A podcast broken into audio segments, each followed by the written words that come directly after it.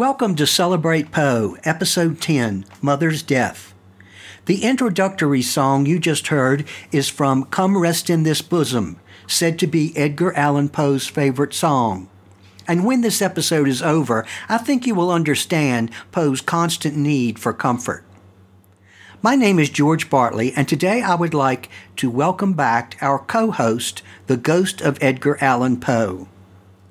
Oh, but but first, um, I, I want you to know uh, that I have read statistics that say most podcasts never make it past the ninth episode. Well, this is the tenth episode of Celebrate Poe. According to my stats at Buzzsprout, there must be a lot of people interested in Poe around the world. Celebrate Poe currently has listeners, listeners in alphabetical order Australia, Bavaria, Bolivia, Budapest, Canada, Czechoslovakia, Ecuador, France, Germany, Slovenia, Spain, the USSR, the United States, and Venezuela. Not surprisingly, the majority of listeners are from the United States, but almost 15% are from France. Why, Mr. Bartley, that is most interesting. Today, the podcast will deal with some of the events of 1810. In Europe, Napoleon reached the zenith of his power. Ludwig van Beethoven wrote the Egmont Suite, the music you are hearing now in Vienna, and I was only one year of age.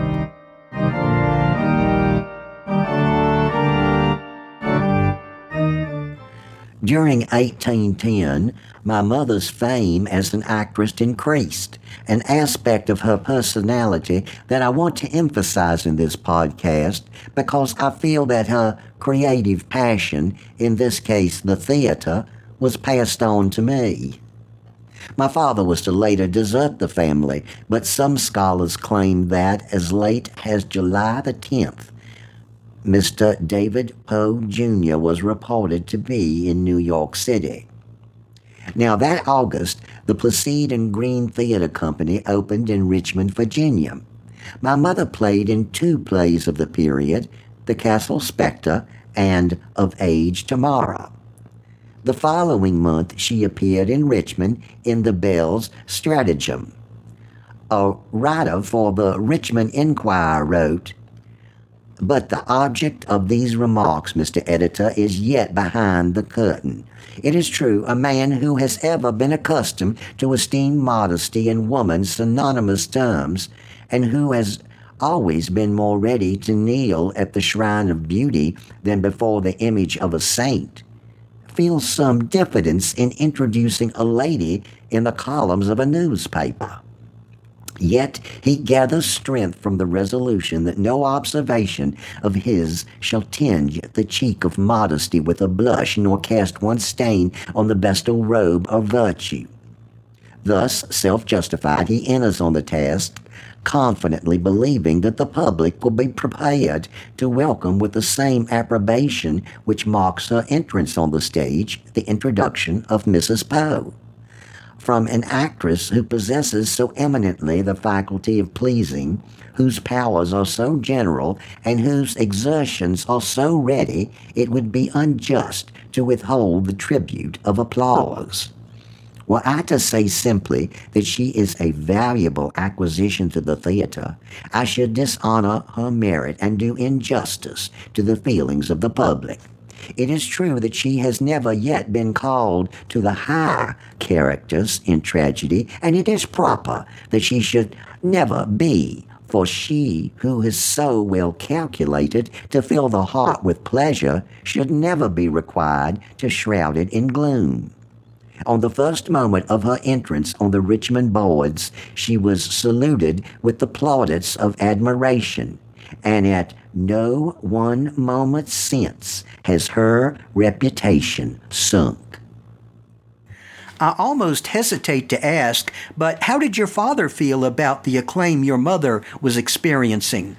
For some reason, possibly because, maybe because he came to the realization that he could not abide his situation, my father deserted the family. No one really knows what happened to him, though some sources say that he died in Norfolk in 1811. I never really knew him. Now, my dear mother was left alone to support herself and me. Remember that my older brother Henry was in Baltimore. Now, in 1810, my mother gave birth to a third child, a daughter named Rosalie. She was born on the 20th of December in a Norfolk, Virginia boarding house. Rosalie was later described as backwards and may have been, in your current vernacular, mentally challenged. Mr. Poe, do you have any memories of that period? Mr. Bartley, be serious. I was much too young to form definite memories, or at least ones I could articulate. But I'm sure that events would have made a definite impression on me. I can imagine that my mother would take me to the theater in which she was acting to watch her rehearsals. She was a most talented young lady and played what you might call today the beautiful ingenue part, such as Shakespearean roles as Ophelia in Hamlet, Juliet in Romeo and Juliet, and Cordelia in King Lear. All roles in which she played beautiful young women who died on stage. For example, in the play King Lear, the king holds my mother's limp body and cries, She's gone forever. I know when one is dead and when one lives. She's dead as earth. Then she would come back to life and meet me after the rehearsal. Perhaps this is the reason that a constant theme of my later works was the death of a beautiful woman who refused to remain dead after the termination of her life. I later wrote the boundaries which divide life from death are at best shadowy and vague. Who shall say where the one ends and where the other begins? You must have loved your mother very much. Mr. Bartley, there is no way to adequately express the love I felt for my mother. Thank you, Mr. Poe. I realize that all this uh, must bring back painful memories for you, and I thank you for expressing something that must be very personal. Thank you for your concern, Mr. Bartley. But let me emphasize that while I may not have concrete memories of occasions when my mother appeared to have died in a drama on stage, those occasions definitely left me with an impression. I am sure your mother did the best she could, and to be in her early 20s. The year is 1811, and Miss Jane Austen published Sense and Sensibility. I was just two years of age. During August, my mother was acting with the Placide and Green Company in Norfolk. After the company had finished their theatrical obligations, they left Norfolk for Richmond, and for some strange reason left my mother and her two children behind my mother's role in the company was quite significant. Now, Mr. Placide tried to communicate communicate with her and convince my mother to forego her stranded condition and come to Richmond. It seems that this was beyond my mother's strength to answer. She was now in a most weak condition. And it was said Mr. Placide sent a messenger to bring my mother, sister, and myself to Richmond all at his own expense. He had procured for us accommodations at a boarding house of uh, a Mrs. Phillips, an extremely kind milliner. And yet Mother continued to appear on stage to great acclaim. She was by now, as you know, weakened in health and quite destitute. But acting was all she knew how to do. Your mother must have had quite a few professional expectations to meet, and without sufficient finances and a support system. And worst of all, oh, tragedy of tragedies, she had developed consumption. Some say that she even had the beginnings of consumption before Rosalie was born. Our listeners today might understand consumption better as tuberculosis. Yes, thank you. Consumption, or tuberculosis, was one of the most dreaded diseases of my earthly life. I do understand you currently use the term tuberculosis, named after the bacteria that causes the disease. But in the 19th century, we did not fully understand what caused it. There was not, as was later discovered, a germ theory of disease. Well, what do you think caused tuberculosis in the 19th century? To be honest, we did not know. It was just something we were forced to endure. Some thought it was hereditary, which might have seemed logical because so many suffered from consumption. I mean tuberculosis. Others thought it was from poor living conditions, which was probably closer to the reason for causation. Some citizens from New England even thought consumption was caused by vampires. But later, scientists learned it was a contagious disease caused by a bacteria. In a sense, tuberculosis is uh, similar to a pandemic we are current, currently experiencing, COVID 19. Except we know COVID 19 is a highly contagious disease, and we have no excuse in not doing all we can to stop it, or at least seriously minimize its spread. I am quite aware of the situation, and I'm afraid that history will not judge the United States well when you are aware of such measures as masks and social distancing that have been proven to decrease, if not prevent, the spread of the disease. We did know in the 19th century that for some reason consumption caused a person's body to become weaker and weaker as that person began coughing up blood.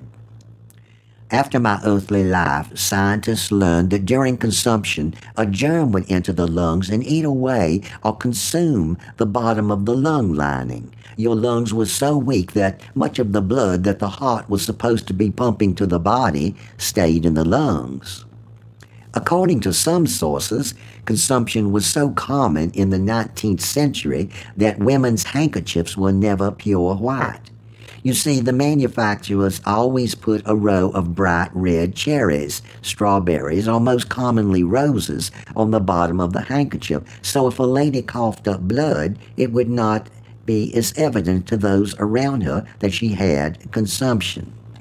But going from the general, the disease, to the specific, my mother, she began to feel weaker and weaker, and her little body exhibited even more signs of weakness she made her last stage appearance on October the 11th, 1811.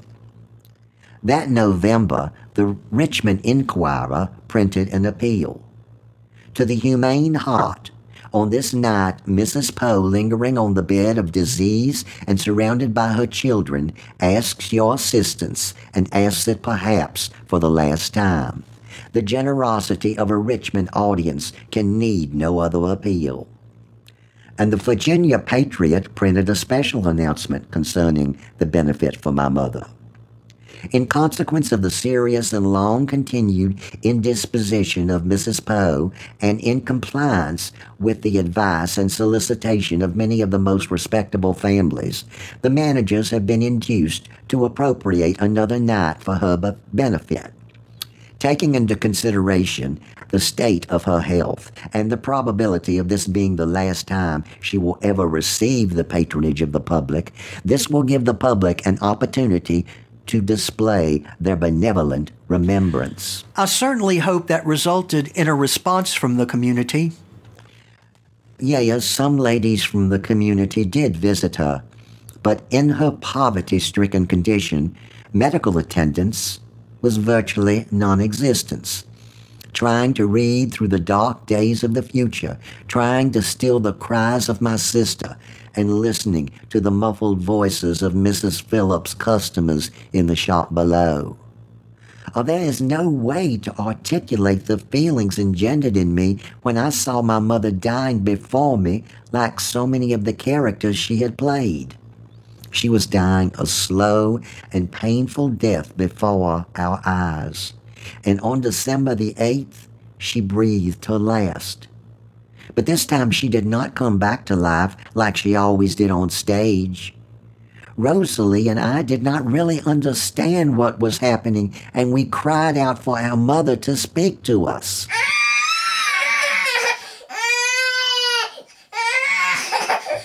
My mother was buried at Old St. John's Church in Richmond, but because acting was considered such a scandalous profession, many members of the church's vestry protested that her remains not be sheltered by consecrated ga- ground. Therefore, those who shared the prejudices of the time ensured that she was buried far from the church in an unmarked grave. That's terrible, Mr. Poe. Fortunately, my mother's grave was moved and given a marker in 1927. Now, Mr. Bartley, some have said that my mother's death set up a pattern of fears and self destructive behaviors that would torture me for all my earthly life. But years later, when a friend wrote about my mother, I replied in part with the words, in speaking of my mother, you have touched a string to which my heart fully responds. To have known her is to be an object of great interest in my eyes. I myself never knew her and never knew the affection of a father. I have many occasional dealings with adversity, but the want of parental affection has been the heaviest of my trials. In 1845, I also wrote about my mother. The writer of this article is himself the son of an actress, has invariably made it his boast, and no earl was ever prouder of his earldom than he of the descent from a woman who, although well born, hesitated not to consecrate to the drama her brief career of genius and of beauty. What happened to your brother and sister? My grandfather, General David Poe Sr., still took care of my brother, William Henry Leonard. General Poe was no longer as wealthy as he had been and understandably allowed the other two children to pass into the hands of charitable strangers. One of the ladies who had visited my mother, Jane Scott Mackenzie, along with her husband, William Mackenzie, adopted my sister Rosalie. The Mackenzies accepted and adopted Rosalie even though they had two children of their own. They were a rather wealthy couple, and I believe they would have eight more children. Well, what happened to you after your mother passed away? Frances Keeling Valentine Allan, another member of Richmond Society, had visited my mother and agreed to raise me. So I was raised, and let me emphasize raised, not adopted, by John Allan and Frances Allan, even though I called them Paul and Ma. This is why I was given the middle name of Allan, even though I was never formally adopted a state, I must admit, that left me in a most precarious state emotionally. The Allans were unable to have children, and Mrs. Allan, along with many ladies of the most respectable families in Richmond, had taken my mother food and a certain amount of comfort. Yes, I understand that Henry was already living with General Poe, but how did Mrs. Mackenzie and Mrs. Allan learn of your mother's specific plight? I believe their actions were engendered because of an advertisement that a theater manage, manager had placed in the Richmond Enquirer to the kind hearted of the city. They answered it, and my mother's worst fears were temporarily relieved. Mrs. Allan was able to give me the love and security I craved and protected me from Mr. Allan's occasional anger.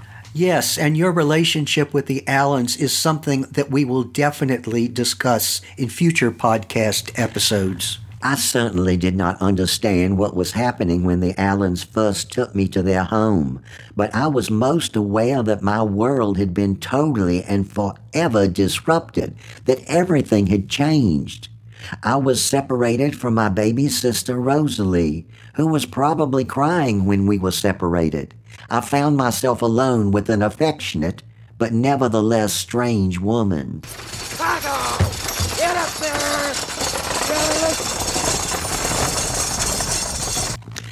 As the carriage I was in rattled over the cobbled Richmond streets, I must have again experienced an intense emotion without words a feeling of loneliness and emptiness that would follow me all the way to the grave. Thank you, Mr. Poe. I can't imagine the pain you must have gone through. And thank you for your bravery in relating the story of your mother's last days on this podcast. I do feel that the narrative of your life story will help us understand your tales and poems in a significant way. While Eliza must have experienced a small amount of relief to know that her children had adults to take care of them, it would have been difficult for almost anyone at the time to realize the full extent of the trauma that her death caused to her children, especially Edgar and Rosalie. Every day they watched their beautiful young mother die a slow and ugly death in a one room flat watching their mother gradually becoming thin and gray, as well as spitting up blood all over her nightclothes and bed. Dr. Lenore Terr writes movingly about the scene that little Edgar experienced, emphasizing that the toddler must have been terrified while at the same time fascinated as he tried to deal with a situation that was completely out of his control. Little Edgar must have experienced some terrible things during his toddler days. Somehow, back then, little children were expected to act like little adults. We know that children then were not often brought into the conversation to express their feelings, certainly not in the 1800s. No one thought to answer the many questions that a bright but confused little boy would have about the fact that his mother had slowly died in front of him, and now he was to live with strangers. To quote Dr. Terr regarding the toddler, the almost three year old Edgar may have lain down with his mother's body nestled into her, talked to her, shook her, perhaps even tried to open her mouth. He did not understand what death was, but he formed a permanent impression. In so many of the works that Celebrate Poe will deal with, some possibly familiar and some most likely new to you, we will see Poe's simultaneous horror and fascination with death play out over and over almost as though Poe was trying to relive his mother's death. And finally, why not check out our webpage at Celebrate Poe, all one word, celebratepoe.buzzsprout, again, all one word, B-U-Z-Z-S-P-R-O-U-T dot com. That's celebratepoe.buzzsprout.com for this podcast for show notes and a transcript of the podcast. That is celebratepoe.buzzsprout.com. I will be adding ways to access more resources that can be valuable sources into learning more about America's Shakespeare. And note this episode's cover art, a graphic of St. John's Episcopal Church where Eliza Poe was buried. I also encourage you to use the links to ask questions from the character of Mr. Poe. There is no need to include your name unless you want to shout out. I do have quite a few questions from my days at History Alive as Poe, but I want to deal with the subjects that you are most interested in. You can just send any questions to celebratepoe at gmail.com. I have my ideas, but really want to include your thoughts as well. Well, thank you for very much for making it thus far as we take a deep dive into the life and times and influences of America's Shakespeare and how he has influenced our world. Join us for the next episode in this podcast series to learn about little Edgar's first Christmas with the Allans and an extremely traumatic event that took place in Richmond the day after Christmas, an event that has been called America's first major disaster.